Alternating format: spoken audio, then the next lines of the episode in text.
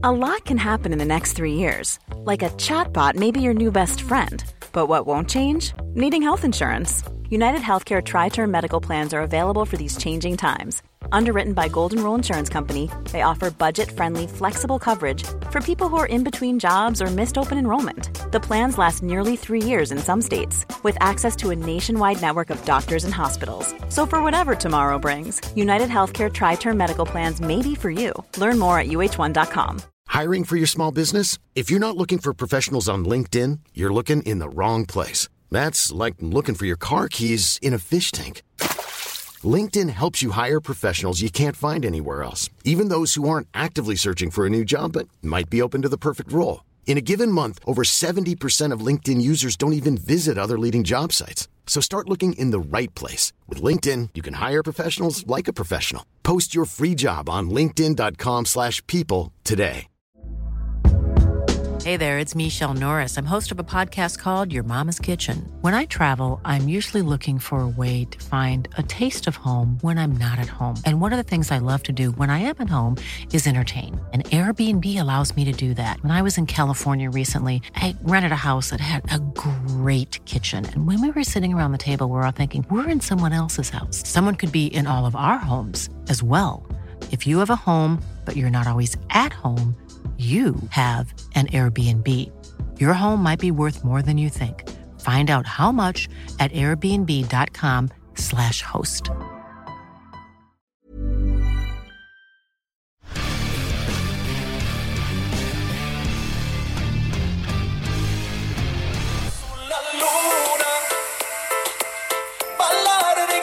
Sulla luna, pensando a qualcuna sulla luna,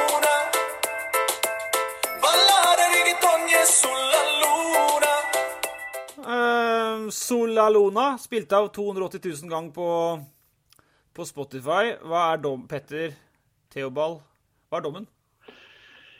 Um, er? Ehm, ja, det er jo Stefano Vecchia. Jeg syns jo eh, Hva skal jeg si? Ehm, det er helt tydelig at han spiller ganske hardt på sine italienske strenger, for å si det sånn. Men eh, det, det funker jo på et vis.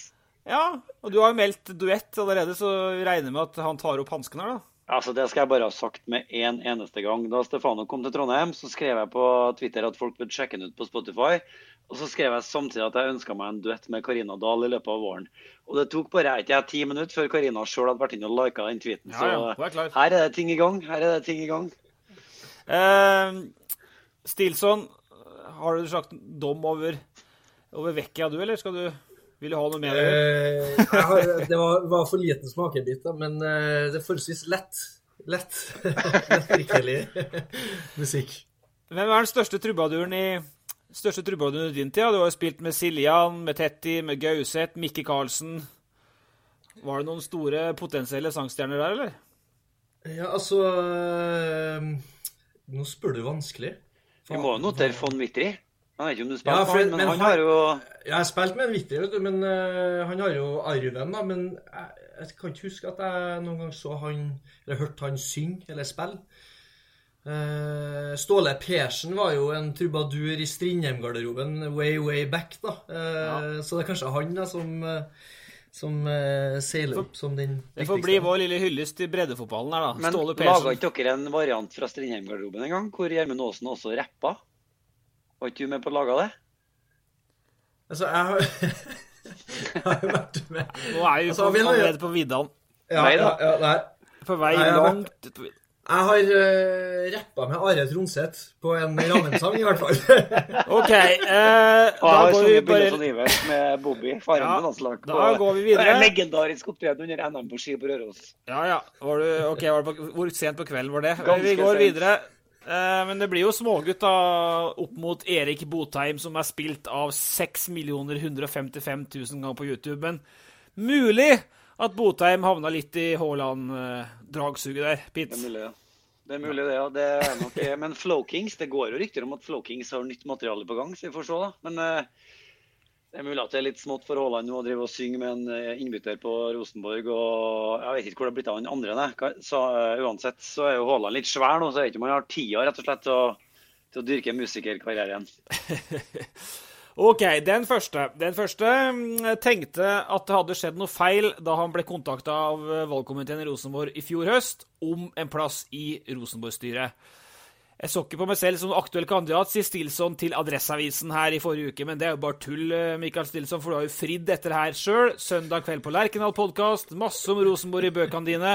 Surra rundt og sutra over at du ikke slo gjennom, og prøvde å få masse sympati for det etterpå, og greier og greier og greier. Hæ? Det er bare piss. Klart du vil inn i Rosenborg-styret. Du har gjennomskua meg, Sagbakken. Det, det har du. Nei, men, ja. men du er innstilt. altså Du skal jo bankes gjennom i mars, men det er jo en formalitet. Men, eh, men du skal bli medlem i Rosenborg-styret.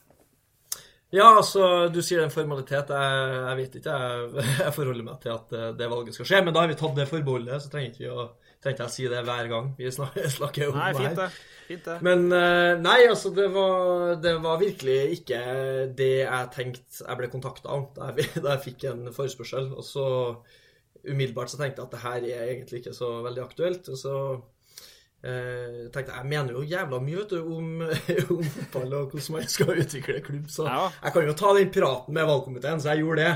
Og tenkte at hvis man kommer inn med bakgrunn i det man står for og tenker, og de ideene man, man har, så kan man gå inn og gjøre en jobb. Eh, Og da ble det på en måte greit, da. Greit for alderssammensetninga i styret, Rasmus, at det kommer inn en ungfole her. Han drar ned er ganske greit, ja. Det tror jeg kan være fint. Også. Men det er jo en historisk skikkelse vi snakker med i dag. Han er jo den første gjennom tidene som vel har skrevet seg inn i Rosenborg-styret. Så det, Ja. det er jo litt stille, det, altså. Og så, og så husker vi jo for, altså, Mikael Stilson er jo ikke noe ukjent mann på Lerkendal. Du spilte jo der i, i junioralder sjøl. Slo nesten gjennom, som snakka om eh, 100 ganger da. Men, eh, men eh, vi husker jo Stilson som sånn hva skal vi kalle den? Siljans hoffreporter for Nettavisen er vending der oppe, tror du ikke det? Ja, det, var, det husker jeg godt. For at uh, Stilson var jo reporter, reporter for Nettavisen. og det endte som regel opp attmed Per Siljan, og det var stort sett medvind og god stemning i de sakene. Jeg var ikke noe gravejournalist, det, det var ikke, men det var noen grei, eh, biinntekter. Og han Per eh, stilte noe eh, forholdsvis velvillig opp, jeg tror i hånda av, å- hjelpe meg å få skup på skup. Nei, det var noe, med Dere spilte sammen på underlaget til, til Rosenborg. Men eh, før vi går litt videre her, da, så For du sitter jo langt oppi Du sitter på en plass som har fått sola tilbake i dag. Mm, jeg sitter, sitter på Lakselv hotell, så det, det er soldagen oppe i nord. Var har vært for litt siden, men i dag er den første dagen de faktisk ser den. da. Ja. Så det er en uh, nydelig dag i Lakselv, vil jeg si, men Uh, det, Ja, hvorfor er du der, da? Drit nå i det. er ikke noen naturpodkast, men hvorfor Nei, er du der? ja, nei, jeg er på sånn kulturell skolesektor, jeg. så jeg reiser rundt på videregående skoler i Troms og Finnmark og skal holde foredrag de neste Snakke om boka di. Snakke om bok, litteratur, lesing. Mm. Ja. Reise rundt med et show, sa du til meg i sted før vi begynte. det, ja, det er jo okay. sant, ja. Nei, men det, det, det er noe litt sånn eh, historiefortelling fra garderoben, da, og, og knytte det opp mot litteraturen. Så det pleier å funke ganske fint, det. Så tar vi det, så vi har fått revet av plasteret på det òg. Du kommer jo bok straks, gjør du ikke det? Det gjør jeg. Ja, Vil du si noe om det? Skal du få si noe om det nå? Det, ja, jeg kan, godt, jeg kan godt si kjapt om det. Det er siste bok i en trilogi eh, som starta med 'Herre bare spille ball' for eh, to og et halvt år siden. Og så kommer den siste boka, og det blir siste bok i den serien. Og det er en jævla bra bok. Ja. Nei da, men det, det, det Jeg tror det blir en fin avslutning på det første, mitt første litterære prosjekt. da. Og så har eh, har de to første fått en del lesere og, og, og truffet, da, så jeg priser. håper- Ja, og, og da håper jeg at den tredje òg kanskje når til dem jeg prøver nå, da. Som er, er gutter som ikke leser som primært, da. Jeg har en elleveåring som er racer på å lese, som nå holder på å lese bøkene til Arild Stavrum. Uh, kan jeg anbefale dine bøker for en elleveåring? Ja. Eller er de for avansert? Er du på et nivå over Stavrum? Nei, kjempelettlest. Lettleste bøker jeg har skrevet. Det, det er alt jeg er kapabel til. Ja. OK, greit. Eh, bok nummer tre i en fotballtrilogi om en um, ung, lovende spiller som, uh, som blant annet uh, var vel Jeg vet ikke, var han innom Rosenborg, eh, Mark? Vi tar ikke, skal ikke snakke mye om det nå, men han er i hvert fall født og oppvokst omtrent et stenkast unna Mark Stilson sjøl ble født og oppvokst, da. Ja, det er lett research, vet du. Så det Eh, den andre. Den andre kan takke Stilson eh, særlig for én ting, da. For altså eh, På lørdagskvelden Jeg er jo ganske fjern, da, men da satt jeg så på en westernfilm fra 1952 som het Sheriffen, Petter. Eh. Gary Cooper og Grace Kelly. Og da satt jeg og søkte i International Database Moviebase-greia, IDNB, som alle i verden søker i når de skal søke på Å, han har sett før. Og hun har sett før. Hvor har hun vært med før? Sant? Og da fant jeg Savakken da sjøl. Jeg søkte meg sjøl bare for, liksom, for artig skyld, og der sto jeg. Og det er jo Mike Stilson sitt uh, Det skal han ha all æren for. Og da betyr, uh, Petter, at uh, For jeg var jo med to sekunder på heimebane, men det betyr jo at nå er jeg profil på IDMB. Jeg har profil på Transfermark etter mange år som trener i grøten, og jeg føler at det her er kraftig underkommunisert. På tide, på tide å gi meg litt kreds, eller? Rasmus? Ja, jeg kan jo svare opp med at jeg har to oppføringer på den samme sida, så jeg dobler jo din. Lett som bare det. Jaha. Ja, for jeg er jo Hvis du har sett filmen Nord, så hører jeg dem på radio mens de spiller bordtennis uh, litt tidlig i filmen. Og den radiostemmen er da meg. Så 2-1 der, altså. Ja, kan vi bare, kan vi bare spole tilbake og stryke siste fire minutter, da, eller? Har vi sjekka? Liksom, Hvor mange oppføringer har du på den sida?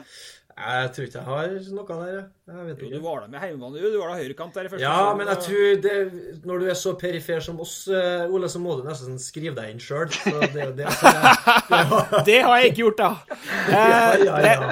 Vi går videre. Den tredje Den tredje går for tida best under navnet Petter Polypen Rasmus. Ja. Det er fint uh, bokstaver inn. Petter Polypen Rasmus. Hvordan går det med logopeden? Nei, det går Det er da altså, hes fortsatt, hører. Det går bra med logopeden, men det går ikke så bra med stemmen min. Eh, Jeg fikk jo en litt trang start til samarbeidet med logopeden hun sa at jeg har ikke noe tro på at jeg klarer egentlig å hjelpe deg så mye med den rare stemmen din. Eh, Nei. Så jeg har begynt å google kirurgisk fjerning av polypp, for det nærmer jo seg sesongstart her. Jeg kan ikke gå rundt med sånn kråkestemme når vi forhåpentligvis skal Nå ble jo den første treningskampen til Rosenborg dessverre avlyst da, mot, eh, mot Ranheim, men det er jo ganske kort tid til vi skal begynne å sende treningskamper på adresse.no. Det hadde jo vært stas Ja. å ha eh, et instrument som lærte litt bedre enn det gjør akkurat nå. Så jeg vet ikke helt. jeg. Vi får se. Men eh, det betyr at eh, kan tida for Follo Follo-øyeblikkene være over for godt, da, skjønner jeg. Herregud, så vemodig. Nei da. vi får se. OK, Det ordner seg vi får se. Så har jo da mm, eh, Da er vi Han høres litt Syns du det er sexy, eller syns du det er kjett, Mark? Mike? Jeg vet spent på ikke helt. Det, det, altså, jeg mista stemmen sjøl da Roar Strand skåra mot Arsenal, og det har jo ført til at jeg er en sånn varig eh, stemmeskifte. Sånn Det er en mye bedre historie, merker jeg. Ja, ja altså, det var, da, da fikk jeg kjørt meg de første uka, men nå har det blitt et slags sånn karaktertrekk. da, føler jeg. Så det kan jo være det, Petter, at du bare er i en slags transformasjon. Det kan det være. Ja, Den heter for, det heter for, eh, hva heter for, på, for kvinner heter det Ja, gå videre. Samme det. Ja. Du har den mannlige utgaven.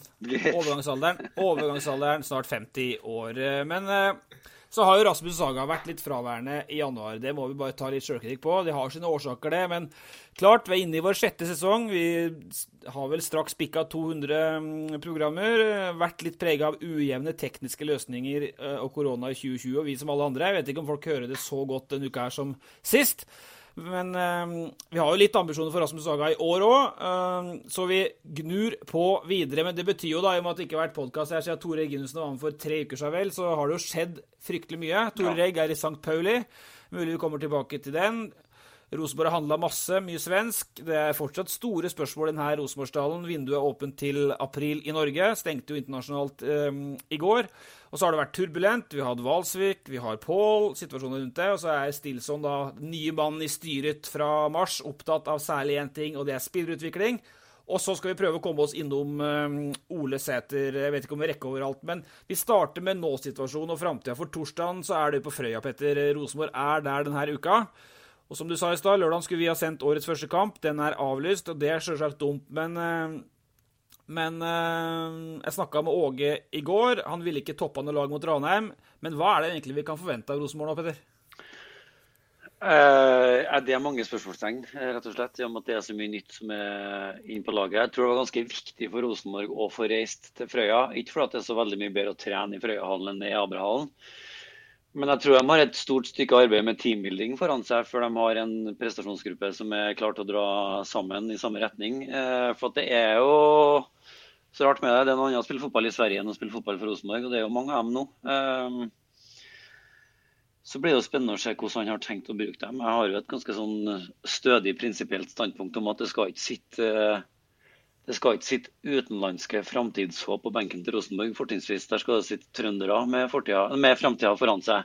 Men det må jo nødvendigvis sitte noen svensker der etter hvert i år, tenker jeg. Så det, det blir spennende å se hvordan Åge har tenkt å spille ut uh, det der. Jeg regner med vi skal snakke litt om Ole Sæter og den gjengen der òg. Uh, det er litt sånn forunderlig med Widesheim Pål når man henter Sæter også. Det er på en måte to stykker på omtrent samme sted i karrieren, kanskje.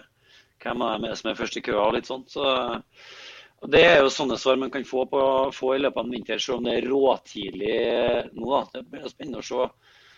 Vi skal jo snakke litt med Ulrik Wisløff og sånn òg. Åge støtter jo seg ganske tungt på han, den fysiske delen av treninga. Vi, vi, leser jo terrenget sånn at de har gjort ganske store forandringer på den biten. Det er jo spennende å se hvilke utslag det vil få. Det er jo på en måte der vi er nå. Samspill og sånn her, det er altfor tidlig. Men motoren Det må komme, det òg. Ja, det er klart det må komme. Men er, det er 2. februar. Ja, Men uh, Mike, du skal som sagt inn i styret. Følger du med mer nå enn du kanskje ville gjort ellers, da, eller på det som skjer nå?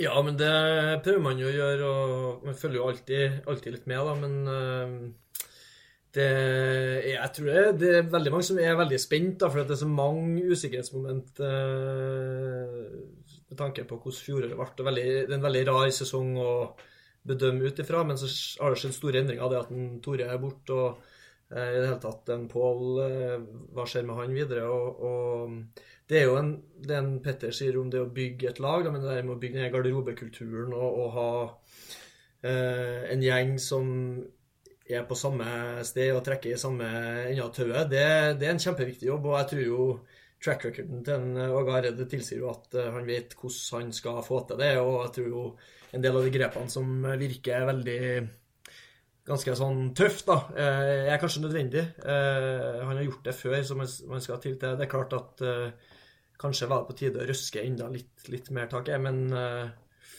Nei, jeg, jeg, jeg, er veldig spent på både hvordan året her blir med tanke på avvikling av Eliteserien, og, og, og, hvordan Rosenborg kommer til å se ut så har jeg jo tenkt å prate litt med både Per og Markus eh, når vi er på Frøya. For det kjennes jo altså med Tore ut øh, og nytt kapteinsvalg på trappene, så ja, det ville vel en grei skrell hvis det ikke skulle bli en av de toene, tenker nå jeg, da. Uh, og så er det vel sikkert en del som klødde seg litt i hodet over hva det var Rosenborg henta dem i fjor. når vi så Per og Markus, De jobba litt med å finne plassen sin i laget. Eller for å si det på en måte, Jeg regner med at de fleste forventer at de tar et solid steg til. Eh, samtidig som de har fått en litt tyngre bør på skuldrene sine, de toene, når nå på en måte man lufter ut en del av den rutinen som var i troppen før. Da. sånn at eh, Mine øyne kommer til å være ganske godt klistra på de toene på treningsøktene på fredag. Eh, når du sier at det ikke er helt likt, så er det du drar jo til Frøya litt, for der, der, har de faktisk uh, mulighet til å vanne kunstgresset mellom treningene. Der har de ikke i Abraham, så det er jo et miljøskifte. og det, det snakka med Eh, noen spillere i går som gleda seg til eh, både miljøskifte og, få, og rett og slett få en litt glattere bane da, enn det har vært i Abra de siste ukene. Men eh, hvis vi skal bare ta det først, for nå går, vi, nå går vi inn i det som da er de neste månedene. Åge har snakka om de tre ukene. Blodtrening nærmer seg slutten. De skulle ha siste dagen med det på onsdag, og det er i morgen. Der er en tirsdag. Og så går de over til mer eh, vanlig type trening, men to økter en del dager. Han vil fortsette med rolletreningene som har kjørt på tirsdager og torsdager, eh, hvor tirsdagene har vært forsvarsspillerne, mens torsdagene har vært mer angrepsspillerne. Jobber relasjonelt med dem. Og så handler det om å få til der, da, som eh, Petter snakka om, kommer nesten til enden av det prosjektet fordi at det er så mye nytt, og det er det relasjonelle på banen. Hvordan skal han spille seg ut bakfra, hvordan skal han spille, ut, spille seg ut mot etablert forsvar, hva skal de gjøre i kontra og i omstillingsspill og alt det der. Det er de der brikkene som, som nå skal falle på plass. Men Eh, hvis en skulle prøvd å ta ut et eh, lag da, mot Ranheim eller mot Molde eller mot Kristiansund for Molde og Kristiansund, da sa jo Åge snakka med en i går, da sa at der kunne vi ville fått sett et mer toppa Rosenborg. Nå får vi se hva han gjør i og med at det ikke blir Ranheim-kamp.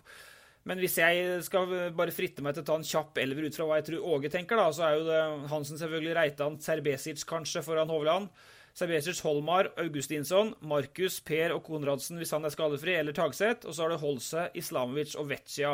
Det virker som Vecchia ligger foran Seid i køen akkurat nå. Og det betyr jo at det er bare tre-fire stykker igjen fra den, den, som var her i kalenderåret januar 2020 i den elveren, Mike. det, er stor, det er veldig store forandringer. Ja, og det kommer jo på toppen av ganske store forandringer eh, før det igjen, ikke sant? Så det, det har vært eh, enorm, eh, enorm endring i både stall og, og lag. og jeg tror alle ser jo til Bodø nå, ikke sant? hva som har blitt gjort der, og hvordan de har lyktes. Og, og det er jo kontinuitet eh, er jo en helt sånn ja, avgjørende faktor for at du, du får til de relasjonene. Og det er en jobb som skal gjøres. Men jeg tror jo de herre jeg har jo hatt en Ulrik Wisløff sjøl i Ranheim. Og, og, jeg tror Jeg ser jo mange som er bekymra for at det er et umoderne kjør og alt sånt her. Og, og det tror jeg er helt sånn legitim, eh, legitim bekymring. Eh, fordi man kan jo tenke sitt. Så tror jeg også at eh, det er mange grunner til at du, du gjør sånne ting. da. Jeg husker i Ranheim så var de her friidrettshalløktene våre som vi hadde, at de, de, ja, okay, de var blytunge, og det, det, i perioder hata dem. Men de er også med på å bygge et eller annet sånn mentalt. Jeg tror det er mange som har pekt på det. Da, at en, en, det å slite litt sammen, det er også en del av det å bygge relasjoner. Det å løfte hverandre. Så jeg, eh, jeg tror eh, når du får etablert den kulturen gjennom bl.a. dette hardkjøret, da, at eh, folk går i krigen for hverandre, så er det lettere også å overføre det til, til banen, med tanke på å stille krav til hverandre og, og den der kollektive tankegangen. Og da går det fortere, da, med, med å få på plass en elver som Nei, men det er klart det, det skal gjøres en jobb. Men det å stå opp klokka seks og dra på joggetur klokka sju er det noe annet enn symbolpolitikk, nær sagt? Er det bare et sånt uh, Og her viser Åge uh, hvem som er sjefen. og at Det, liksom, altså, det, det, er nesten bare et symbol. Altså, det er en rolig joggetur klokka sju på morgenen. Er det det som gjør at Rosenborg skal bli seriemester i 2021, liksom? ja, nei, det får man jo se på. Men uh, jeg, jeg, tenker at man skal i hvert fall ikke ta, bli for bekymra på det. For jeg tror ikke det, Man får se noe, men eh, jeg tror det er den symbolpolitikken da kanskje har noe for seg òg. At det er et eller annet med å kjøpe inn i et konsept. En Kjetil Knutsen har jo brukt tid på å etablere en kultur for trene hardt og intensivt. Og Brede hadde jo en, eh, en veldig god eh, gjennomgang egentlig av hvordan de har jobba. Og så er det forskjellige måter å gjøre det på. Men til syvende og sist så skal jo de ut på feltet og trene på måten man skal spille fotball. Men, ja, eh, men det, det, er noe som, mentalitet.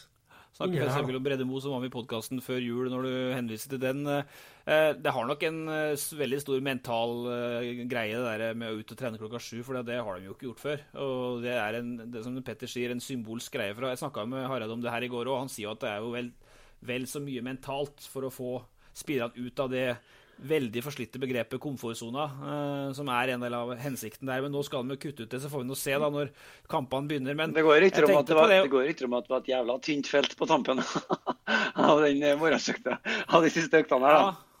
Og så kan du si at det er Wisløff, da, for Wisløff har vært inne veldig Det her igjen, nå snakker jeg Uh, plutselig som jeg sitter på brakka, da, men det gjør jeg ikke. Men jeg snakka med Hareide om det her i går, det kommer en sak på det, at han sier jo at hvis det har vært veldig, sånn tydelig inne og korrigert. da. Hvis, det har vært, uh, hvis belastninga har blitt for stor på noen, så har han bare tatt dem av og så helt tatt dem inn igjen. Vi, vi kommer tilbake til det i, i en sak med Hareide som kom på trykk om ikke lenge. Men, uh, men hvis vi skal og Vi skal ikke bry oss om England, men Liverpool vant jo serien med 100 poeng i fjor, og nå er de jo plutselig bak. Eh, Glimt vant serien med 100 poeng i fjor. Nå driver de og selger spillere, de driver og krangler med spissene sine, de får ikke starta ordentlige treninger pga. karantene og, og covid-19.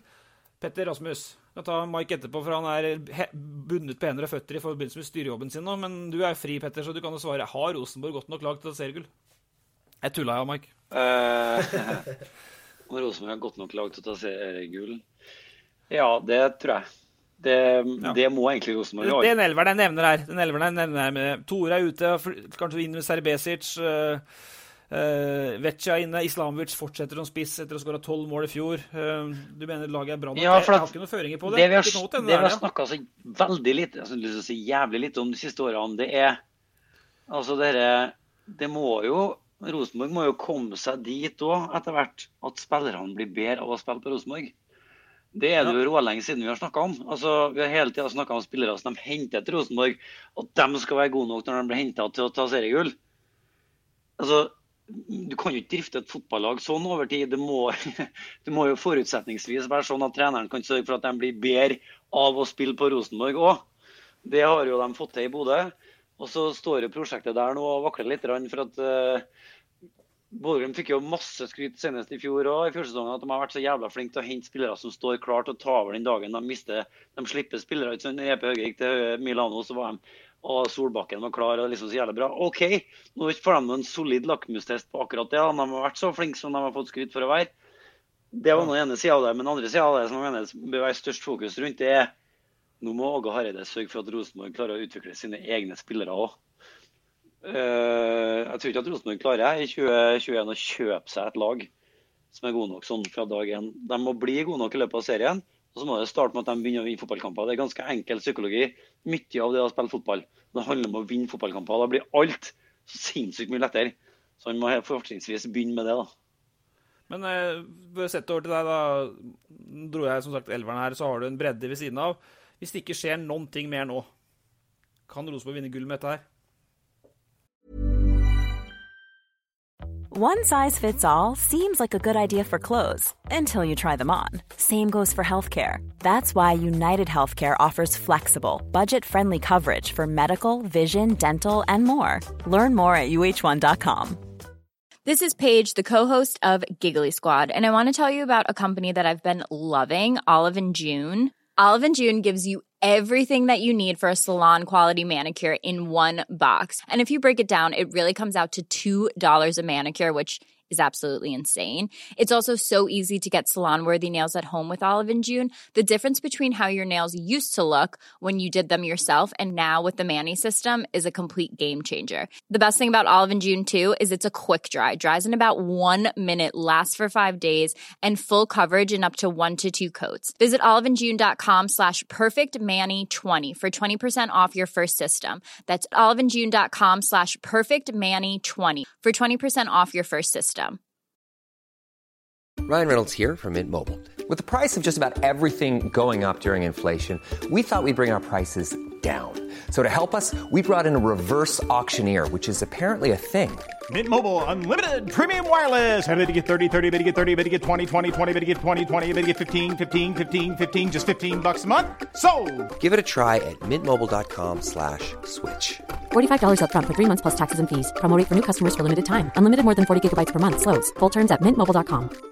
I'm Sandra, and I'm just the professional your small business was looking for. But you didn't hire me because you didn't use LinkedIn jobs. LinkedIn has professionals you can't find anywhere else, including those who aren't actively looking for a new job but might be open to the perfect role, like me.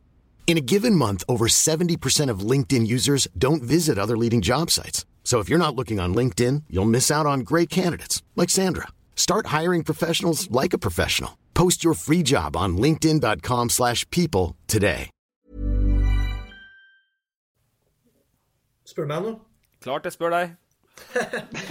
Eh, ja, men altså eh, Det som er interessant med fotball, er at det, det Nei, ikke noe først- interessant med fotball. Jo, men det, jo, men det er, jo, men det er det. fram og tilbake Jo, nei, nei, nei, men det Ja er poenget er at Ja, altså, det kjempe, det, er helt, det er et sånn håpløst eh, spørsmål å svare på akkurat nå, for det, skal gjøres en jobb, og, og, eh, og vi vet ikke hvordan det der kommer til å se ut når man kommer til seriestart. Men, men akkurat det, det her poenget med at eh, fotball på ingen måte er statisk. Det er ikke sånn at du har en gitt verdi fordi at du har de merittene du har. Eh, det er det er ganske mye som kan gjøres på kort tid. Du kan, du kan eh, utvikle et lag ganske så fort hvis du gjør de riktige tingene. Eh, og så vet man ikke vet man om de riktige tingene, vet man om man har de riktige brikkene. Er det komplementære ferdigheter i laget? Ja, Man må jo håpe det, selvfølgelig, og det kan jo også utvikles. Men, eh, men å si nå eh, at det er godt nok til å vinne gull, ja, sannsynligvis ferdighetsmessig og, og egenskaper i laget, så har de det nok til å kunne være en gullkandidat. Men, men så skal jo det her settes sammen og bli til et kollektiv. Og, og den prosessen er jo Hvem vet hvordan den kommer til å gå? Jeg bare stiller, ja, er jeg bare stiller spørsmålet. Ja. Det, er- det som er spennende, er jo hvor kompatibel de spillerne de har henta inn, er til den fotballen som Åge Hareide skal spille en god del av. Ja, er se. omtrent i det Åge også fikk, eh, fikk jobben. Og så er det jo sånn at Rosenborg ikke har hatt speider på en stund. Eh, noe som flere av de andre lagene har. da, tenker spesielt på Molde f.eks. Eh, da, er klart, da har du muligheten til å monitorere en spiller over lengre tid og hente inn spillere som passer bedre i det bildet. De har hatt mer kontinuitet på de aspektene enn det Rosenborg har hatt i det siste. Nå skal Rosenborg hente inn en spiller, men det tar jo litt tid for en spiller blir ansatt til du på en måte kan høste fruktene av det arbeidet han gjør. Sånn at man er jo litt prisgitt at man treffer ganske godt på de spillerne man har henta her. Altså ikke bare ganske godt, rågodt egentlig. Altså. Men for å ta en eksempel, da. Uh, du snakker om vi, vi får håpe de har komplementære ferdigheter. OK. Han snakka med Augustinsson i går Snakket med Augustinsson i går før hun dro til Frøya. Skriv skriver et sak på han snart nå. Han sier jo at Rosenborg har hatt han i kikkerten siden 2019. Det er ganske lenge. Ja. Med tanke på akkurat det som komplementære ferdigheter. Adam Andersson, første ryktene om han og Rosenborg, det var på en tid her i fjor litt seinere. Det er et års scouting. Han er jo en, eh, en som kjemper på backplass. Eh, de sier at de har uh, sett på han Stefan Novecchia siden tidlig i fjor sommer. Jo, da, bør de jo ha de ferdighetene som passer inn i Rosenborg. da, Hvis de, Dorsin har vært på jobb så lenge. Han, han Augustinsen har til og med blitt sett på så lenge Bjørneby var sportssjef. Ja, men uh, samtidig har Rosenborg hatt regimer som har hatt nokså ulikt syn på hvordan i hvert fall backa skal spille i Rosenborg, og også kanter, vel. Så jeg oppfatter jo at, at, Åge og Erik Hornland har ganske ulike oppfatninger av akkurat det. så det der og ikke sant, har det vært så mye utskiftninger at det er litt spennende å se hvordan de brikkene der faller på plass for Åge Hareide nå. da. Ok, altså skal vi ta litt uh, spillerstall her, da. fordi uh, Skal vi tru Åge, så handler de ikke noe spiss, uh, sjøl om Sæter er skada aldri så lenge. De skal vente på han og gi han en fair sjanse til å spille seg inn og spille seg varm. Så Islamovic er dønn førstevalg på, uh, i år òg. hvis ikke, da Han gir jo ikke garantier, da, Åge, på det. Eh, Even Hovland overlevde da i klammer det internasjonale vinduet som stengte i går. Så kan jo han dra fortsatt. Eh, Russland er jo åpent en måned til. Sverige er åpent. Eh, norske klubber har vært på. Og det er da jeg liksom vil ta de der lytterne våre bitte litt med på innsida åssen vi jobber med det her. da, for at eh, helga, når vinduet stenger, sånn, så sjekker vi av med Hovland. OK, Tyrkia har vært eh, aktuelt, ikke noe nytt der. Greit, da blir han i hvert fall enn så lenge. Så får vi nå se.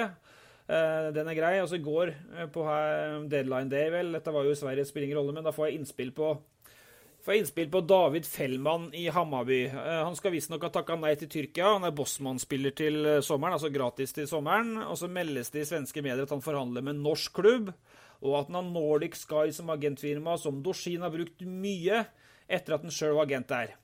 Alt det her liksom lukter det kanskje litt Rosenborg av.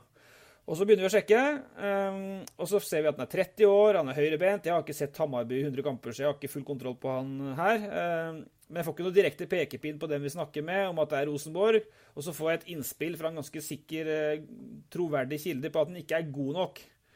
Og det siste der um, kjenner jeg på at jeg stoler på. Så får vi nå se, da. Jeg har ikke fått avkrefta at han skal til Rosenborg, heller ikke fått bekrefta det, men sånn jobbes det. Og så er det slik at om det da skulle skje noe med Hovland, eh, det vet vi jo ikke ennå, så tror da kanskje vi at Rosenborg heller ser sørover mot Jesper Daland i start. Rosenborg syns han er interessant, det vet vi. Så koster han penger.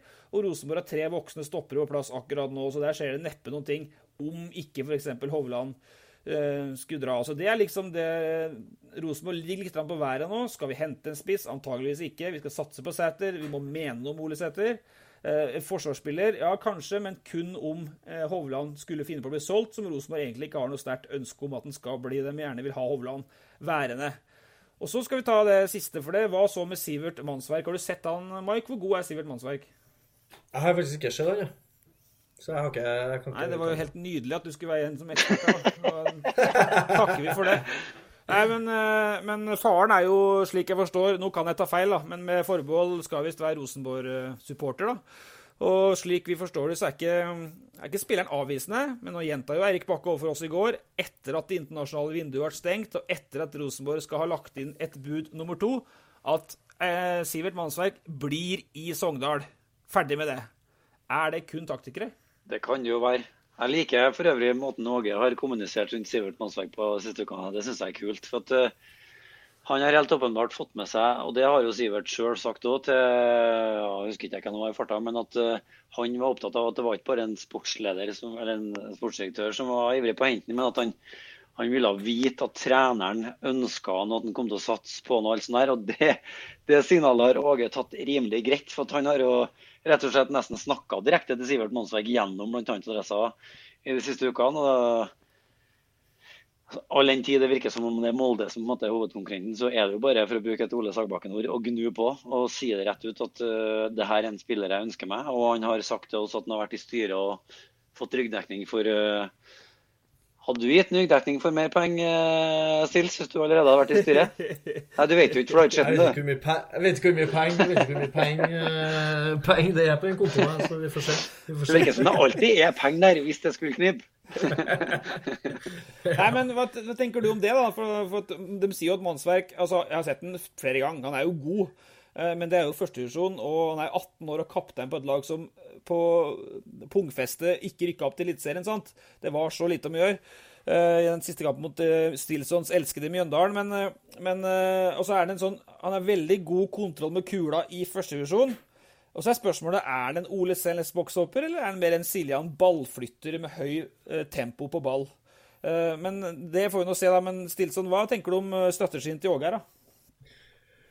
Altså, den strategien altså, Hvis han har prikka seg ut han som en, en fyren vil ha inn, så er det jo helt riktig å, å prøve å flørte og, og, og tydeliggjøre det signalet. Og det er klart, hadde jeg vært 18 år gammel, og, og du skal, sånn som 18-åringer er nå, så er de jo jævlig gode på å planlegge karrierer, da, ofte.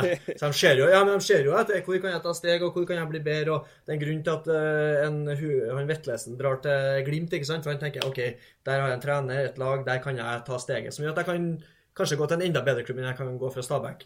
Så de, de, tenker sånn, og det å vite at uh, en trener vil la deg spille mye i en klubb som har ganske etablerte midtbanespillere, med Per og Markus og Konradsen og Arnt Hagseth som konkurrerer konkurrerer. sant? Da, da, hadde jeg tenkt meg om jeg som 18-åring skal jeg inn der. Eh, hvis, og Rosenborg, sånn som det har vært de siste årene, hvor det har vært litt trøblete og sånn, hvis det begynner å butte, så er det fort gjort at man hiver inn på de som har erfaring. Selv, selv om eh, eh Men man vet ikke, så når Åge er såpass tydelig, så er jo det et godt signal for han. Men jeg syns jo vi er så Og det er naturlig at man er opptatt av eh, av eh, overganger og hvem skal inn og ditt og sånn. Jeg tror det, det her, For meg høres det litt sånn kaotisk ut. da, sånn Det er så enorme utskiftninger. Jeg tror der, eh, sånn som For min del, jeg kan godt sitte og kommentere eh, enkeltspillere inn og ut, men jeg syns det har vært noe av problemet over tid. da, er at hvor er den røde tråden? Det, det her, alt det her henger jo sammen. Hva skal Rosenborg være? Hvordan skal vi se ut? Det har vært enorme utskiftninger på trenersida. Eh, og klart at det påvirker spillerlogistikken, Men det har også vært eh, Eh, som du nevnte her med spillutvikling, jeg er jo veldig pro å få inn trøndere. Men da må du også investere i den infrastrukturen som gjør at du får opp eh, unggutter. Og så må du i tillegg, når du henter en Ole Sæter, eh, tørre å tro på det. det eh, det er de diskusjonene jeg syns man også skal godta. For at, ja, men, okay, hvem er hin? Ja, ikke foregrip. Vi skal dit. ja. Nå spurte jeg om Men er det, for å snu på det, bare kjapt før vi går videre. Når da eh, Åge Hareide så tydelig sier at han vil ha mannsverk, så kan jo Sogndal bare sitte rolig i båten og bare sånn jekke opp prisen. Jazze opp prisen? Nei. 10 millioner? Nei, vi skal ha 12. 12 millioner? Nei, vi skal ha 14. Eller blir det for lettvint, Petter? Ja, det stopper seg en gang for, eh, for Rosenborg og med mannsverk, så på et eller annet tidspunkt så gjør det jo det. Eh, jeg tror nok at vi er ganske i nærheten. Vi vet jo ikke akkurat på krona hva de har bytt, men vi har jo skrevet at vi har passert seks, vel. og og det er stadig stigende, sånn at, eh, at, man begynner å komme ganske nærme dit uh, man sannsynligvis må komme for å lande. Det tror jeg. Men jeg tror ikke på Erik Bakke når han sier at det her er ferdig snakka. Det tror jeg ikke på. Vinduet er fortsatt åpent, og muligheten er fortsatt til stede. Du sitter og vifter så mye med huet i Vanvikan at det blir litt rar lyd på deg, men du får bare sitte og Eh, for å ta Pål, da. Eh, når vi først er inne på favorittemaet til eh, Stilson, skifte inn og ut av spillere. Blir det dønn deal Lillestrøm? Det var flere land som var på han nå, men nå er alt stengt, Petter? Nei, men det er jo fortsatt sånn. Vi skrev jo en litt sånn forklarende sak rundt Påls situasjon, og den står seg godt ennå, den. Nå er på en måte den første exit-muligheten fra Rosenborg lukka seg, nemlig det at Rosenborg skulle finne en utenlandsklubb til Pål og selge den dit. Ja. Eh, den døra er nå lukka langt på vei. da. Noen få unntak er det, men realistisk sett så er den ja, det er lita lysstripe der, men den er liten. Og da er det to scenarioer igjen. Det ene er at uh, han blir frigitt fra kontrakten sin på et Ja. eller annet vis. Uh, og at han dermed kan gå som free agent. Da kan han jo igjen, da åpner jo døra seg til utlandet på vidt gap igjen. Uh, for da For der er det ikke Det er bare sånn forklare det. Hvis han da blir free agent, så er- gjelder ikke overgangsvinduet. Nei, da er han jo kontraktsløs. Da har han jo ingen arbeidsgiver. Så da kan han, stå fritt til å signere. Det er klart det er jo mer lukrativt for Pål òg, for det er jo ikke det å stikke under en stol at Pål har jobba litt med å holde formen ved like, eller å holde seg 100 siste årene. Og det er jo ikke sånn at det er store, europeiske storklubber som står i kø for å signere Pål André Helland. eh, eh, Men det er klart, han er, hvis han skulle bli free agent, så dukker jo sign-on-fee opp. Og det kan være hyggelige penger også for en klubb som ikke er så stor.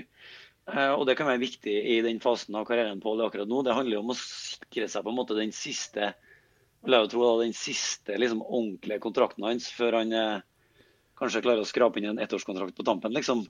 Sånn at Der er jo det en stor faktor. Eller så kan det være at han eh, havner i en eh, norsk klubb da, på en mer sånn ordinær overgang. Det siste tror jeg egentlig fortsatt ganske lite på. da. Men nå gikk jo Bjørn Ja, Bergman men Sigurdarsson til Molde.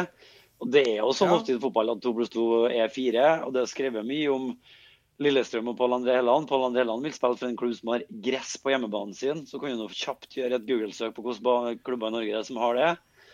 Eh, det er ikke mange. Det er jo i Bergen og Lillestrøm eh, først og fremst. Ikke ah, ah, ah, Ikke Bergen, herregud. Stryk, Stryk, Ja, kan ryke i dag, det gresset. Men eh, uansett, da. Lillestrøm, da. Og at sjansen er større for at Pål havner på Åråsen når Bergman Sigurdarsson gikk til Molde, ja, det er den. Eh, Men eh, eh, nå eh, skal jeg ha et genialt spørsmål til kommende styremedlem Jo, Stilson. Fordi Pål, vi må En ting er det fotballspilleren. Pål, som da, som Petter var innom, var, hadde vel sin storhetstid 16-17, 15-16-17, og etterpå har slitt mye med skader. Men hva har det å si for omdømmet til Rosenborg at det blir en sånn type sak, eh, Mike? Altså, er det én mann, jeg har sagt det i podkaster før, én mann litt lada da, som står opp når det er litt betente spørsmål i samfunnet, som homofili, som rasisme og sånt, så er det alltid Pål André Land som blir ringt opp. Og det, jeg er sikker på at andre Rosenborg ville svart det samme, men de, hvorfor ringer verden til Pål? Jo, for da vet de at de får det svaret, et ordentlig svar. Eh, hva er det å si for at han kanskje da drar på en sånn litt kjip måte ut nå? Nei, det er klart uh, Han er jo fargeklatt og, har, tilf har jo tilført utrolig mye for ja, omdømmet til Rosenborg. Og, og energien, og spesielt i de, de beste KR-årene, så var, jo, var det jo dynamitt, hele det opplegget der. Men, eh, men samtidig, han, eh, han blir jo eldre, han òg. Og, og det er de årene her han har til å spille fotball. Og hvis han skal drive og jeg, jeg tror, Selv om det er sårt, men hvis, hvis en Åge Hareide liksom ikke har tenkt å bruke den, og det er noe, det, de signalene han kanskje har fått, så, så tenker jeg det er bedre at han får den beskjeden eh, direkte eh, og, og forholder seg til det. Eh, selv om det er jævla kjipt og sårt, ikke bare for han, men for alle som er, er glad i Rosenborg. Sånn at i, i det lange løp så er kanskje er det bedre at man gjør det sånn, enn at, han, at man skal liksom gå rundt grøten og nå får han jo god tid til å kanskje finne seg et, et sted hvor han blir satsa på. Men det er klart eh, Vi ser jo det er en konstant kamp nå, bare i går med Junker. Den her kampen om, eh, om lojalitet og eh, hvem skal være lojal mot hvem. og ikke sant, Det, det er litt sånn eh, Nå sier jeg ikke at den eh, Pål-saken eh, er helt der, da, men eh, Eller den er jo ikke der i det hele tatt, men men uh, det er liksom ikke enkelt da, for noen. Uh, og jeg har sympati med spillere som, uh, som har de årene man har i en karriere og skal prøve å gjøre det beste ut av det, både sportslig og, og til dels økonomisk. Og de blir ofte påkrevd lojalitet.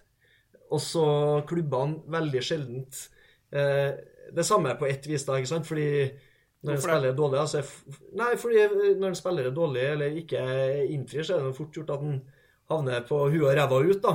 Men er det motsatt tilfelle at en spiller har lyst til å gå videre, eller noe sånt, så går det på lojalitet. Så den derre jeg, jeg skjønner at spillere kan kjenne på det, samtidig som at det er eh, jeg, jeg, jeg skal ikke foregripe gi- begivenhetene, men jeg, jeg syns alt det som skjer nå med hvordan man håndterer spillelogistikk, er, er ganske viktig. da, og Jeg har vært i en klubb sjøl hvor det var enorm turnover på, på spillere, og hvor eller? for å få ja, altså, ja, ja, i- Mjøndalen altså, det er jo bare å se på, det er jo ikke noe hemmelighet det, at det er stor, stor trafikk på spillerfronten der. Og, og, og man skjønner jo klubbene også vil bruke penger på spillere de har trua på.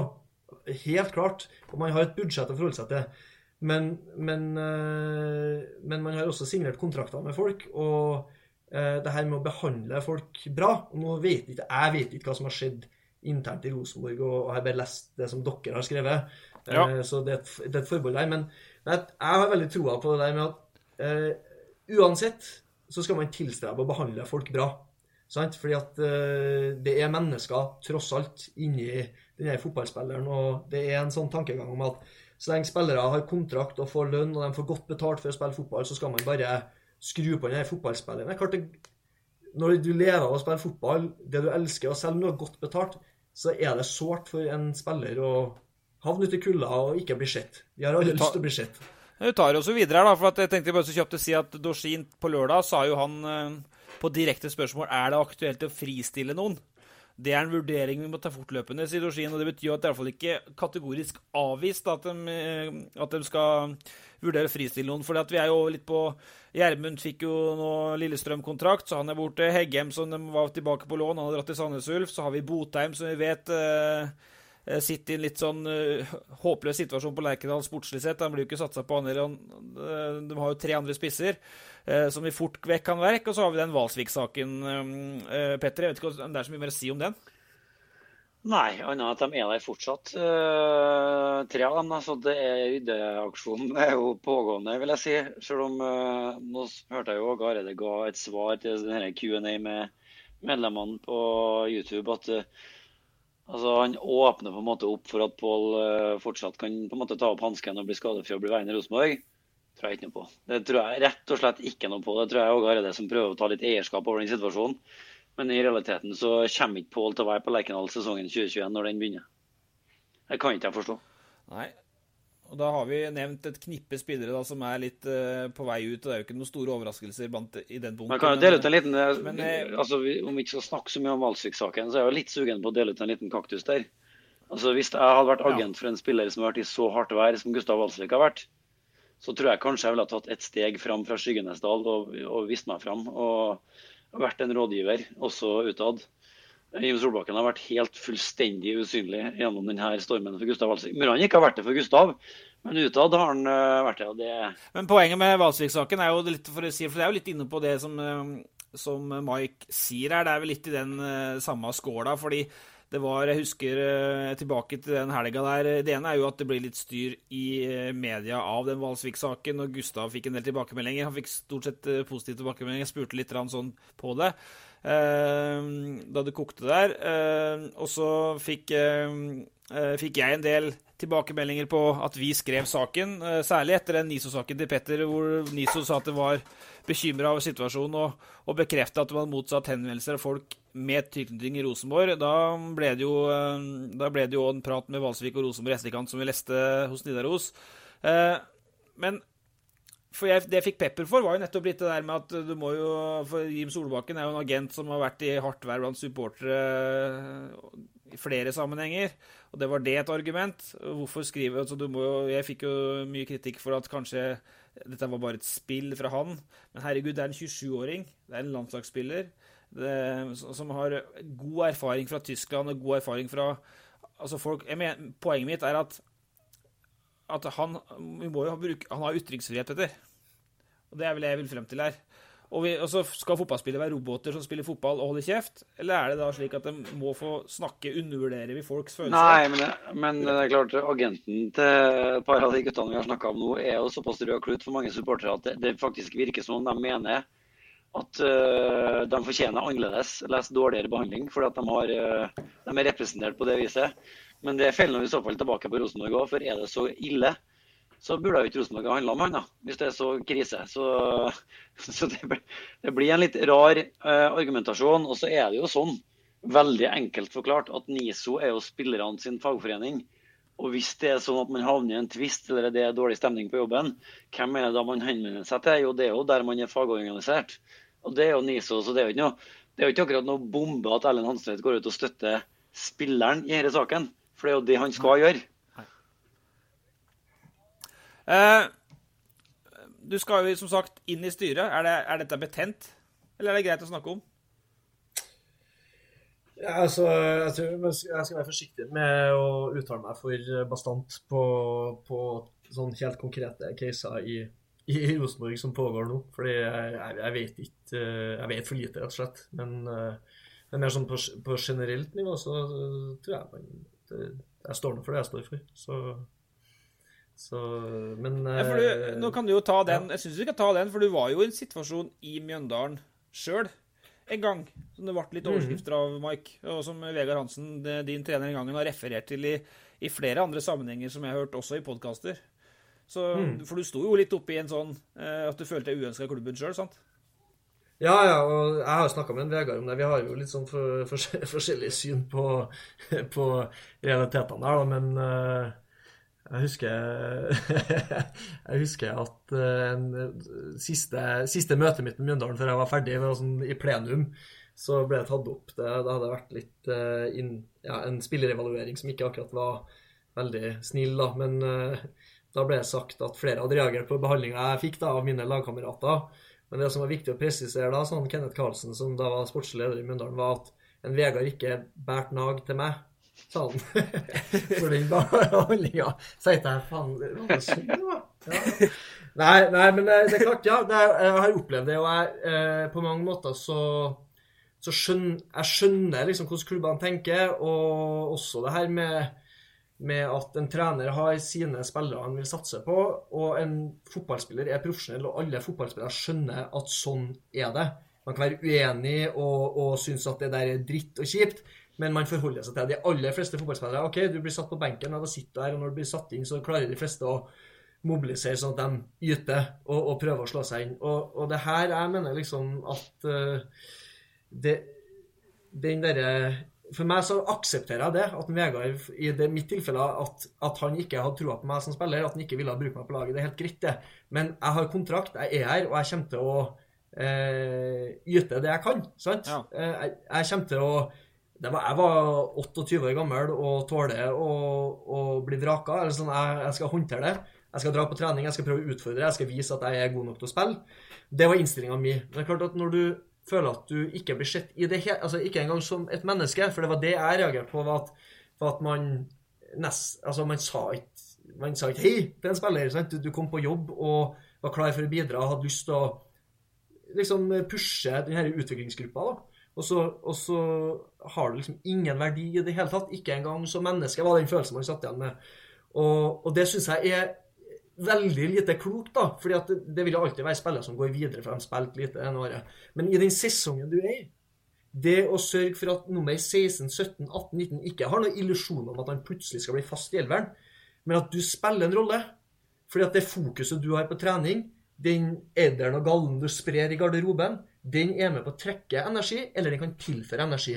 Eh, og, og, det å bygge opp en kultur som også ivaretar dem ikke, Det var ikke sånn at jeg forventa at Vegard skulle gå og prate med meg hver jævla trening. og liksom ha, ja, nå synes jeg du, Når du setter deg på venstreback på rosalag her, nå så syns jeg, jeg, skjønner, jeg skjønner at han ikke Du var da, du da høyreving, sant? Så det var venstreback ja, ja, på, på B-laget. Ja. ja, og da var jeg heldig når jeg fikk være med på venstre, nei, venstrebacken ja, på, på det dårlige laget. Ofte så tok jeg jo pushups på sida her og kikka på. Men, eh, men nei, jeg, for meg er det liksom Det er så rart at klub, når klubber gjør det der, og det gjør de ofte, det tror jeg fordi at man er man er redd. Med Vegard så hadde jo mange prater. Jeg tror jeg hadde sånn åtte møter på, på ti dager på slutten av årgangsvinduet 2016. Eh, hvor jeg var, jeg var, så langt ned i kjelleren selvtillitsmessig at jeg de, eh, Vegard satt bare og kasta ut klubber til meg. Ja, en Ullkisa, en Koffa, en liksom Kan ikke dra dit? Så bare, Hvis de kommer og sier at vi vil ha han, og han skal spille høyrekant til oss, greit. Men jeg, nå har jeg et halvt år igjen av kontrakten, og jeg, jeg, føler jeg kan bidra her, liksom. Og det snudde jo den siste høsten, men, men det er bare eh, Man vil jo gjerne at folk skal dytte inn i den potten, ja. uansett hvor status det er i spillergruppa. Og det å få folk til å føle seg sett, uansett om du er nummer én eller om du er nummer 20, det er viktig, men det betyr ikke at du bruker like mye tid på han som er lengst ute i kulda. Men, men folk ser det her, og det tapper energi. og det eh, og nå igjen, sant, Jeg vet ikke helt hvordan det er. Det, det er jo alltid et spill og agenter som får spillere til å gå ut med ting. og Det, det er jo ganske skittent ofte, det opplegget der, for å tvinge igjen Junker-saken i går. Men, men sånn jevnt over så, så har jeg jævla troa på at eh, vi jobber med folk. Det er en gruppe, et kollektiv, som skal skape ting sammen. og da da trenger du at alle dytter inn da, og investerer i det kollektivet. Og hvis du det avskjærer noen fra det, så sannsynligheten for at noen vil begynne å undergrave og, og skape lekkasjer, er ganske stor. Og Jeg sier ikke at det er lett. Det er jævlig vanskelig. Det er veldig få som får det til. Men det går an. Og Hvis noen som okay. lurer på om det... Er berettiget plass i RBK-styret, så er det bare å klippe ut de siste to minuttene og spille dem på repeat en ja. times tid hver dag, så har du en god ballast. Det burde egentlig gått over høyttalersystemet på brakka og sånn innimellom. eh, men da er vi litt over i, i en tematikk som òg engasjerer um, Stilson. Fordi um, oppi det her da med, med svensker og Pål og Valsvik og Vecchia og det som, det som er en stor opprydding i, i Rosenborg, så henta jo Rosenborg også Ole Sæter. da. Det var jo en, en ordentlig dark horse, som vi sier, som kom fra Trond idrettslag via Sverresborg, via Kristiansund B, via Nardo, Ranheim i et kvarter, og så blir han den første ikke-Rosenborg og nå vet jeg ikke hva jeg skal klare det, så ikke-rosenborgske trønderske spissen siden 2009. Det var vel Selin som kom fra Byåsen til Rosenborg, som ikke var Ja, eller var det 2008 kanskje, men ja, 8-9. Ja, det, det, er lenge siden, i hvert fall. Det er eh, skitlenge siden. ja.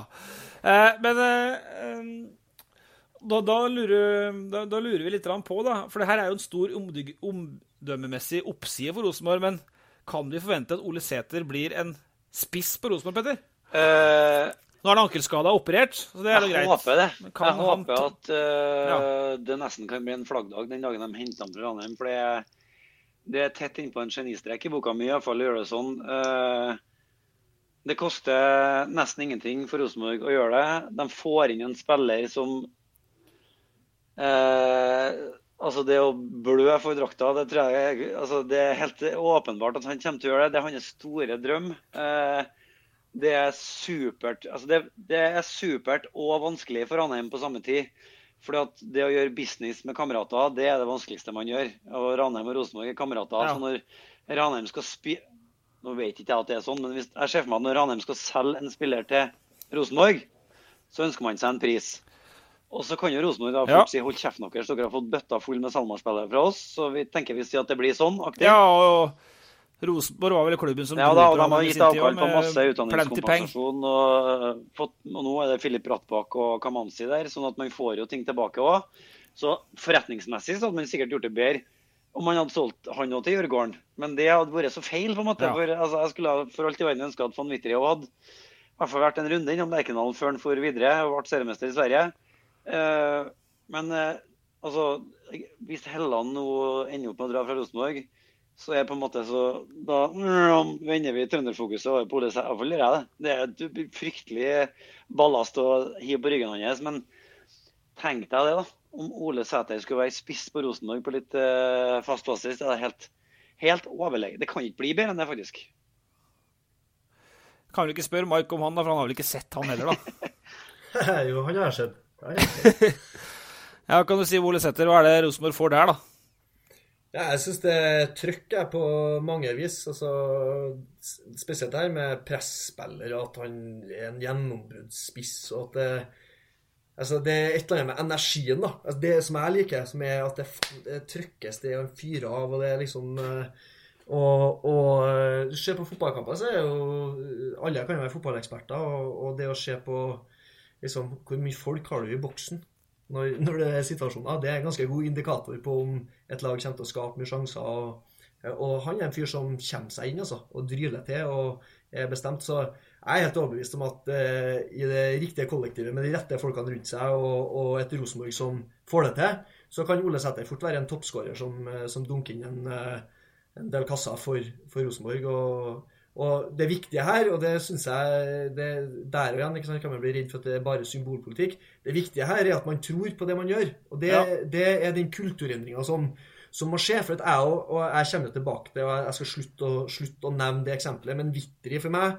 er et veldig godt bilde på det. Du har en Alexander Sørloth òg, som er et eksempel, og det er klart det er litt annerledes, for der, eh, der frista ikke sant, Nederland, og, og det var en Søderlund som var her. Men, men du må eh, Det er ikke så interessant nødvendigvis enkelt anekdotiske historier om hvem som forsvant, og at de ble så jævla gode et annet sted. Det vil alltid skje, det. Det kommer til å forsvinne spillere nå. Gjermund kan bli dritgod i Lillestrøm og senke Rosenborg eh, i sesongen her. Og man kan tenke ah, faen, vi lot den dra? Sånn er det. Sånn vil det alltid være. Men, men eh, vi må heller vi må være så jævla gode på å se på hvorfor gjør vi de valgene vi gjør. Og For meg er den Vitry-historien, det jeg har hørt av den, og det jeg har, det jeg har skjønt av den, jeg har sett den kulturen her sjøl, er at her hadde du en spiller som er så jævlig på opptur. Han er dritgod, en attraksjon i Eliteserien i 2018. Han er trønder. Han, er, han er, har vært i Rosenborg. Det er en så no-brainer å si til han i ringen og si du er vår, høy, ja, du er vår høyreback neste år. Og du skal vinne to-tre titler her du, før vi sender deg videre. Det er helt greit, det.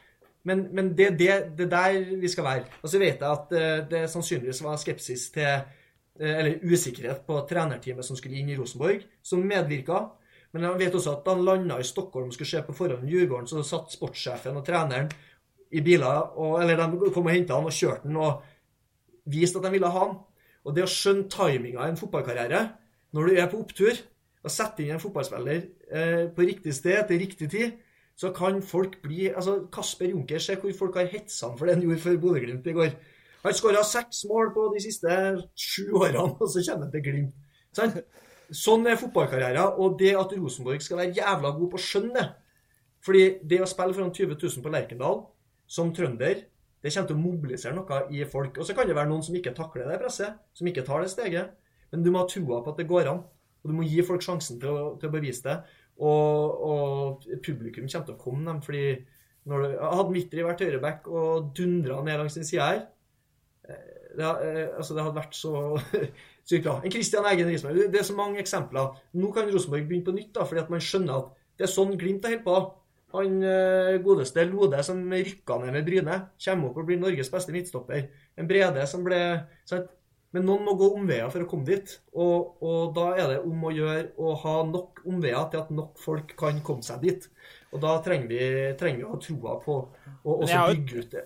Jeg har jo trua på, jeg må jo si, etter å ha sett uh, i hvert fall ut, progresjon på han som i- isolert sett, så jeg har jo trua på Reitan da, som hørebekk i Rosenborg òg. Det er jo en lokal hørebekk der fra før.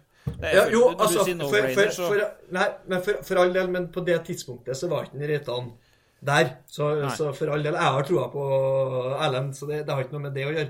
Men det, det er mer den derre uh, Hva er som ligger til grunn for de valgene han tar? Og noen ganger så er det riktig å si akkurat nå så er ikke du den spilleren som skal inn her, sant? Og gå videre. Og det er helt fair.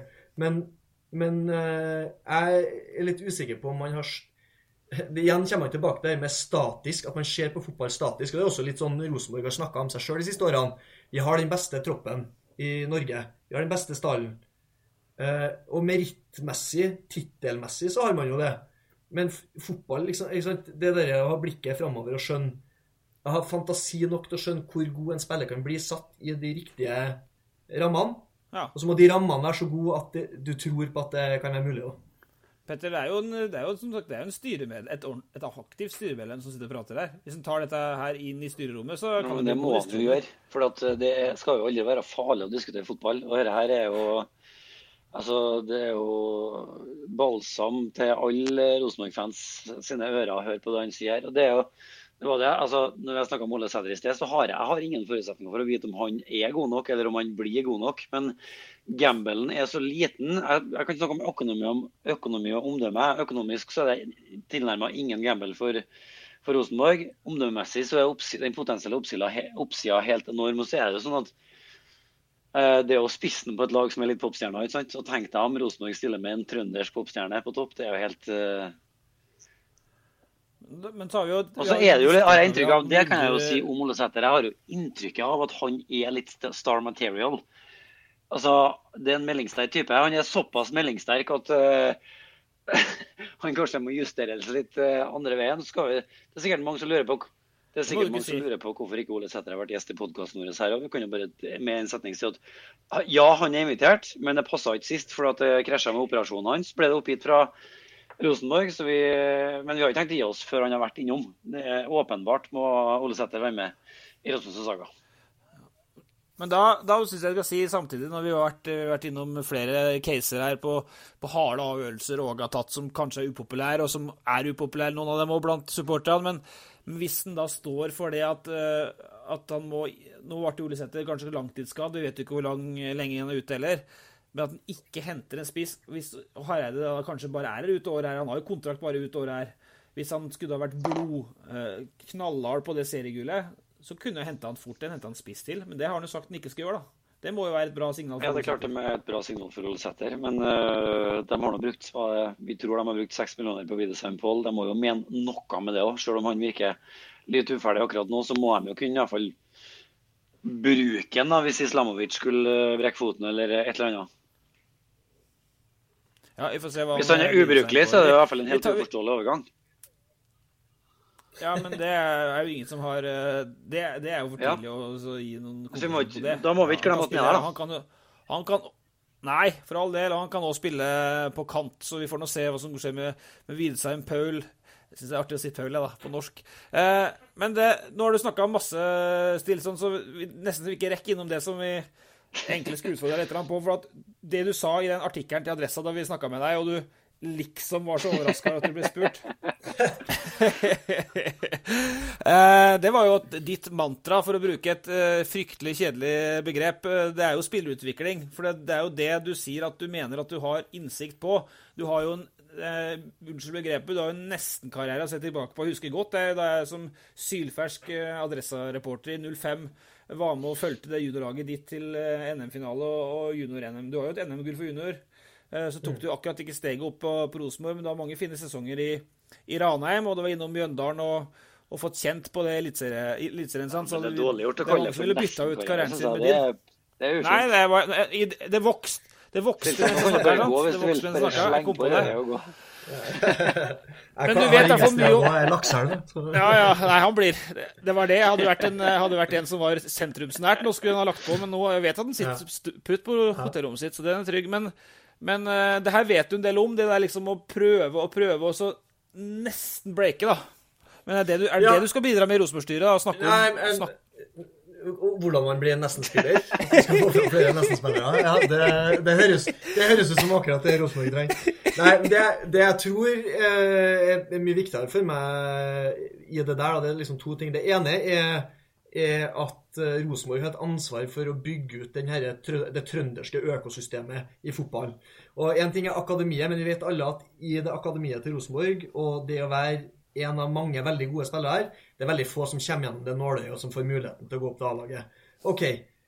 Spillere som vokser i et miljø, som, som kan ta plass, og som blir sett, og som får oppfølging, det, er det, det er med på å gjøre folk gode. Da må vi ha nok sånne miljøer. Da jeg vokste opp øh, og var juniorspiller, så hadde Kiel Hemne et helt sinnssykt bra juniorlag med Forren og Pål og Snekkvik og hele den gjengen der. Eh, du hadde, og de hadde et A-lag sant, oppe i andredivisjon. De var jo der før du kom inn. sant? og så, så hadde du, og så hadde du Levanger. Var Du hadde Steinkjer. Ja, du hadde Levanger, du hadde Steinkjer, du hadde eh, juniorlaget Rosenborg, du hadde Strindheim. Det er ganske gode juniormiljøer som alle var konkurransedyktige med Rosenborg sitt juniorlag. Og så hadde du seniormiljøer tilknyttet de klubbene, som gjorde at OK, jeg drømte om å spille på Rosenborg, men det var også et mål for meg å komme meg på A-laget til Strindheim, og det var hardt nok, det. For det var topplag i Andersson på den tida her, med Mats Skjærvold og ganske Kristian Selnes, gode fotballspillere, som akkurat ble veid og øh, funnet for lett for neste nivå. Men den, det, det økosystemet, det å få trøndere til å gidde å spille til langt ut i 20-årene, til de er 25-26, for ingenting annet enn gleden ved å utvikle seg, det er det som gjør at en Kristoffer Løkberg kommer opp på A-laget til Strindheim som 16-åring og plutselig begynner å ta steg som gjør at han en dag sitter som cupmester. Eller Kristian Eggen Rismark, eller Erik Tønne, eller Aslak Vitri. Alexander Sjølott. Vi trenger alle de her miljøene, og vi trenger å bygge opp dem like mye. Altså Det er det her treet som eh, Rosenborg er en del av. Det må gjødsles. Og det har jeg eh, Det syns jeg er jævla viktig. Og nå er det Stjørdalsblink og Ranheim. Altså, det er en infrastruktur som, som er på plass der. Vi mangler noe under. Eh, og så må det kombineres da med troa på at det finnes flere veier inn på eh, Lerkendal-matta. Og noen ganger så kan den veien være sånn som Ole Sæter sin, og andre ganger så er det en 18-åring som hentes og dyttes rett innpå. Men vi har et eh, Det er jævla viktig, viktig det der. Og, og det her er mange som Når jeg snakker om det her, snakker om snillisme. Sant? Og det å få med flest mulig lengst mulig. Men det er ikke snillisme. Det er fornuftig spilleutvikling i norsk i norsk fotball. For vi, ikke, vi kan godt gjøre sånn Stabæk. Hvis du begynner å plukke enere i Trondheim, så skal Rosenborg klare å produsere ting, eh, spillere de kan selge for noen millioner her og der til utenlandske klubber når de er 18-19-20. Det er ikke det Rosenborg skal være. Rosenborg handler om kollektivet, om fellesskapet. Og da er du nødt til å eh, Jeg tror den modellen de driver og jobber med nå, er helt riktig. Og så tror jeg du eh, eh, Noen ganger får du caser som er sånne heite salgsobjekt. Men hvis du skal bygge bærekraftig toppklubb over tid, som kjemper om titler, som et annet år kanskje gir oss håpet om å komme inn i Champions League, så må du ha tilfang av talenter lenge. Og for at de skal gidde å holde på lenge, så må de oppleve fotball som et artig, utviklende sted å være. Og da er vi nødt til å bygge opp eh, barnefotball, så at foreldretrenere skjønner eh, det viktigste er at de har glede av å spille fotball. At, du, at vi utnytter den motoriske gullalderen og øver opp Martin Ødegaard, blikket og eh, alt sånt der. Det er enkle ting du kan ta tak i. Men hvis vi får flest mulighet til å ha det jævla artig med fotball lenge, så kommer du til å få mange gode fotballspillere, og noen som blir gode først når de Men er mener, 25. du at, men mener du at Sånn Rosenborg det. har tatt for lite ansvar på den arenaen der før? Det er derfor du sier, du sier noe? Nei, jeg, jeg, nei, jeg tror eh, at man har tatt eh, mye ansvar. Og det, hvis man ser på penger som er spytta inn i trøndersk fotball, så det, er ikke det jeg tenker på. Men det, er den derre troa på at det her skal være grunnsteinen i hvordan vi jobber. Sant? Og det tror jeg er utfordringa at man Fordi at man hadde det 90-tallet man hadde, og tidlig 2000-tall, så er det dit man vil. Sant? Og så har det gapet blitt så stort for å komme seg dit. Men så driver man hele tida og streber etter det, og hver gang du har, har, føler at man har knekt koden, sånn som med Kåre i 2015, altså høsten 2014 og, og de neste årene, så tenker jeg ah, faen, nå er, på, nå er et eller annet på gang. Finner et eller annet. Så blir det suget etter Champions League og sånn kanskje litt for sterkt, og så glemmer man at OK, vi er der vi er i fotballverdenen. Og kanskje man ikke skal signere den og den hjem- hjemvendte spilleren, men at businessmodellen vår er at vi skal få opp han neste Hæ? 22 Appeller år. Petter. Nå har det vært, vært noen eh, Men du snakka om eh, det, økolog, eh, øko, den trønderske økosystem, fotballøkosystemet. Det er jo et fancy ord, da. Men et litt køddent spørsmål fra en tidligere Ranheim-spiller til en kommende Rosenborg styremedlem. Er det økosystemet best i vater med Ranheim i Obos-ligaen? Er det mest orden i systemet? Hvis det står Rosenborg, Ranheim og da gjerne Blink kanskje til og med under Ranheim? Er stigen da rettere Altså, jeg- og bedre? Altså, jeg tror, uh, tror Ranheim gjerne må rykke opp. Jeg. jeg vil gjerne ha dem der, og jeg tror det er bare en styrke for, uh, for Rosenborg for alle. Men Ranheim er Ranheim og Rosenborg er Rosenborg, og, og uh, jeg tror eh, jeg tror mye er på plass nå, men jeg, jeg, det jeg savner, er enda flere av de det som var for 15 år siden, hvor du hadde andredivisjonsklubber som tok det på alvor, som trente mye og hadde kompetente folk. Jeg mener jo at uh, man, kan finne, man kan finne en del modeller på her. Det ene kan være å drive trenerutvikling. For det er ikke en sånn fantastisk trenerflora nødvendigvis, eh, eller ikke så lett å få tak i riktig trener til Rosenborg til enhver tid. Ok, Kanskje du må også begynne å utvikle dem sjøl. Hvordan kan du gjøre det? Jo, dytte ut folk til de her breddeklubbene. Få dem til å, å kjenne på det å være eh, trener for Nardo eller for Strindheim eller hva enn. Og samtidig eh, bruke de spillerne som er de klubbene, som spillerutviklere er i barnefotball. Ok, Du vil at eh, 25-åringen skal gidde å holde med fotball? mens Men nå varte jo bare, okay. nå, den forrige, Ja, forrige kjenner varte jo bare et år i Rosenborg, så da må de jobbe opp en ny en. Ja, men jeg skal ikke for noen runde av den debatten her, men det er jo et poeng eh, for å snu det litt på, Marco, at eh, den gangen du holdt på, så var det flere avdelinger i andre divisjon. er flere lag i toppfotballen enn i dag. Altså, det, den Stigen har blitt brattere, så det er ikke plass til alle de Strindheim. og Strindheim nei. Det kunne være fire-fem lokale lag i andre divisjon for noen år siden. Det er det ikke lenger. Det er ikke plass til. Ja, til og med 7-8 hadde Ja. Kolstad og hele Men eh, og, for all del, det, det er ikke plass det er sikkert ikke økonomi til det heller, men, men eh, det, det kan godt være at det er spillere som kan uh, uh, være toneangivende på et tredjedivisjonslag og ta steget til Lerkendal, selv om de er i tredjedivisjon når de er 20 år. Mm. det er den tankegangen at du, du må troa på at Ja. det, en fotballspiller, en Ja, bevegelig det er bare å rulle ut vaksinasjonsprogrammet, Ja, så Erik tredje Valle divisjon Dødem. får begynne å spille fotball. Det er litt rolig for eh, de 20-åringene som ikke er en del av toppfotballmiljøene i Trøndelag akkurat nå. Og Eirik, Ja. Eirik Valla Dønnem var en rullerende masse som slo gjennom først som 27-åring. Men uh, det betyr, det betyr at uh, Det betyr at vi ikke rakk å snakke om Mike Jensen, Petter. Køge, nivå 2 i Danmark. Det betyr at uh, Mike Jensen skal bli som sin far. Han skal bli trener om noen år. og Jeg har hatt litt kontakt med Mark de siste dagene, og han har eh, tydeligvis hatt eh, et litt sånn dilemma over hva han skal velge. eh, Og stipulert på en måte to veier videre. og liksom å gnu på i Han hadde nok tilbud fra fra toppserien i Danmark. Eh, nærliggende å tro at det bl.a. handla om Brøndby. Eh, kanskje. Ja, ja. Men, eh, men så sa han òg at han hadde en mulighet til å liksom være med å bygge noen ting. og Det virker som det han har gjort. Altså, det er jo tre og et halvt årskontrakt han har skrevet, hvorav det siste året så står klubben fritt, altså Køge, til å bestemme hvordan de skal disponere den. Altså, han kan fint bli ruta inn Ja. som en del av trenerteamet det siste året, f.eks. Eh, Mike Jensen kan bli en ok trener. Han har, eh, han har fått god erfaring. Vi får se. Tre-fire år så er eh, Mike Jensen i Da møter dere i Scandia-cupen. Still som når du har laget ditt, og så har Mike Jensen det danske laget sitt på besøk, og så blir det durabelig Scandia-cup. To lemenn på sidelinja. Sødlund til,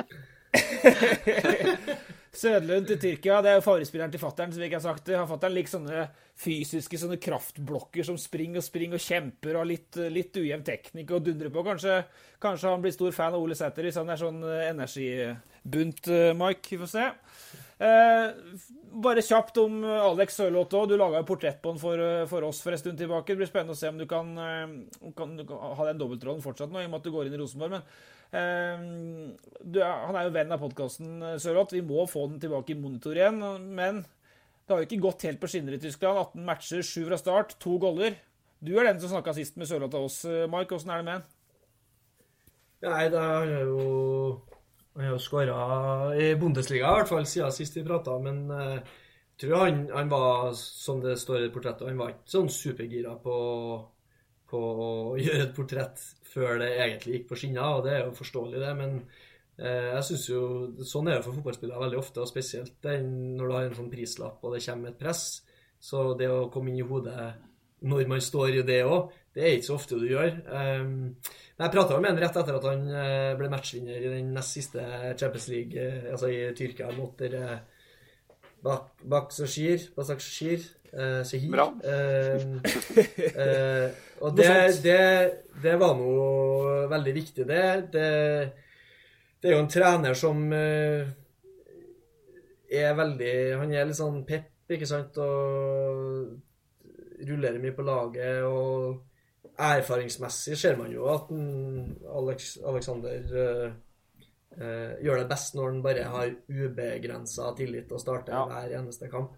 Så på et vis er det jo det et lag som burde passe veldig fint, for de på sitt beste spiller de jo helt vanvittig bra fotball og kommer til utrolig mye uh, innlegg, da, men, uh, eller sånn innleggssituasjoner. Og, så jeg tror det der kan, kan bli, men det er klart Det er jo jævla tøff konkurranse, men det virker som han, han er innstilt på Han var veldig innstilt på å ta den fighten, ja. Så rakk vi ikke til slutt, Petter Rasmus, å snakke om eh, gresset på Brann stadion. Skal du si noe mer om det, eller?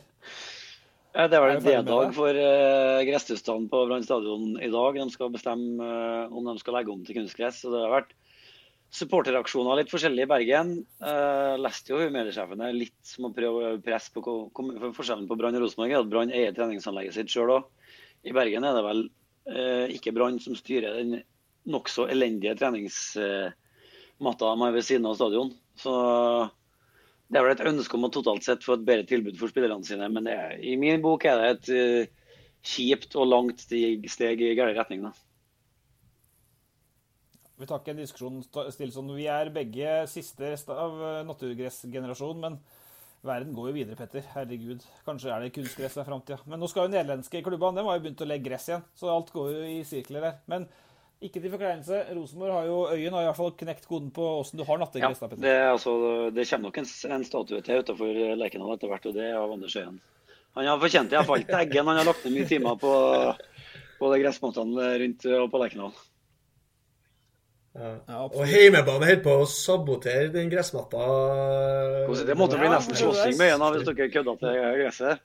Jeg, jeg hadde, jo rekruttert Håkon Gjelle, en gammel eh, lokal eh, trøndersk fotballspiller, til å være eh, Rosenborg-reserve. Og han hadde snakka med han kjenner jo eh, Anders. Og snakket med han, og Anders var jo så utrolig så Jeg var jo møta også med ham før vi skulle bruke matta. Ja, for du var, altså, eh, bare så det, nå blir jo sklir ut her, da, men du var jo ansvar for casting av lokale fotballspillere til heimebane. sant? Heimebaneserien du snakker om nå. Ja, og da skulle vi filme på Lerkendal i sesong to, og, og en Anders hadde jo prata med en Håkon òg, og den dagen her da hadde han fortalt liksom hvor de har aldri eh, mars, Alt er manuelt. Det er aldri maskiner. Bare ikke noe sånn kjøre gressklipper. De går, sant? Og, og det var en enorm stolthet. Og så var det en scene hvor, hvor Rosenborg skulle komme alene med keeper i Varg-målet. Som eh, plutselig Og det var helt snart. Jeg satt og eh, sto og så på monitor, og så bare kollapsa keeperen. da. Det var ingenting. Jeg hva det er jo ingenting å bli skada for. Nei, Han lå og ble liggende og trodde at eh, beinet var knekt. Så de ringte etter ambulanse. Og, og produsent Vilje, da, eh, utrolig bra dame og dyktig, hun trodde jo omtrent at det sto om liv og død. Så hun åpna porten, og der kjørte ambulansen ut på Lerkendal natta.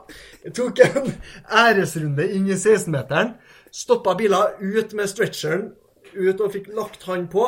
Og så fikk jeg sagt fra til ambulansesjåføren at nå er det sykt viktig at du liksom eh, triller deg i gang her, da. Ikke drive og. Eh, altså, eh, ikke ta det veldig pent og pyntelig av. Vi skjønte jo at nå, nå bryter helvete løs snart her, da. Og så Hva tror du ambulansesjåføren gjør med en gang, da? Nei, han retter opp hjulene, så han lager to enorme arr inni 16-meteren og kjører av. Og da gikk ikke lang tid før jungeltelegrafen nådde eh, Anders, da. Og det var ikke pent. Det var ikke pent. Og hvis du ser Hjemmebane sesong to, så har de lagt inn en spøk om eh, banemesteren på Lerkendal. Altså, du, får aldri høre historien, men Nei. bruker det i det. Nei, det var helt sykt. Det var så sykt. Eh, OK, ja. strålende. Det var en fin avslutning, Petter. Strålende avslutning. Ja. Mike, tusen takk for eh, besøket. Lykke til i Rosenborg-styret. Lykke til med showet ditt oppe i Finnmark eh, der. Petter, vi snakkes neste uke.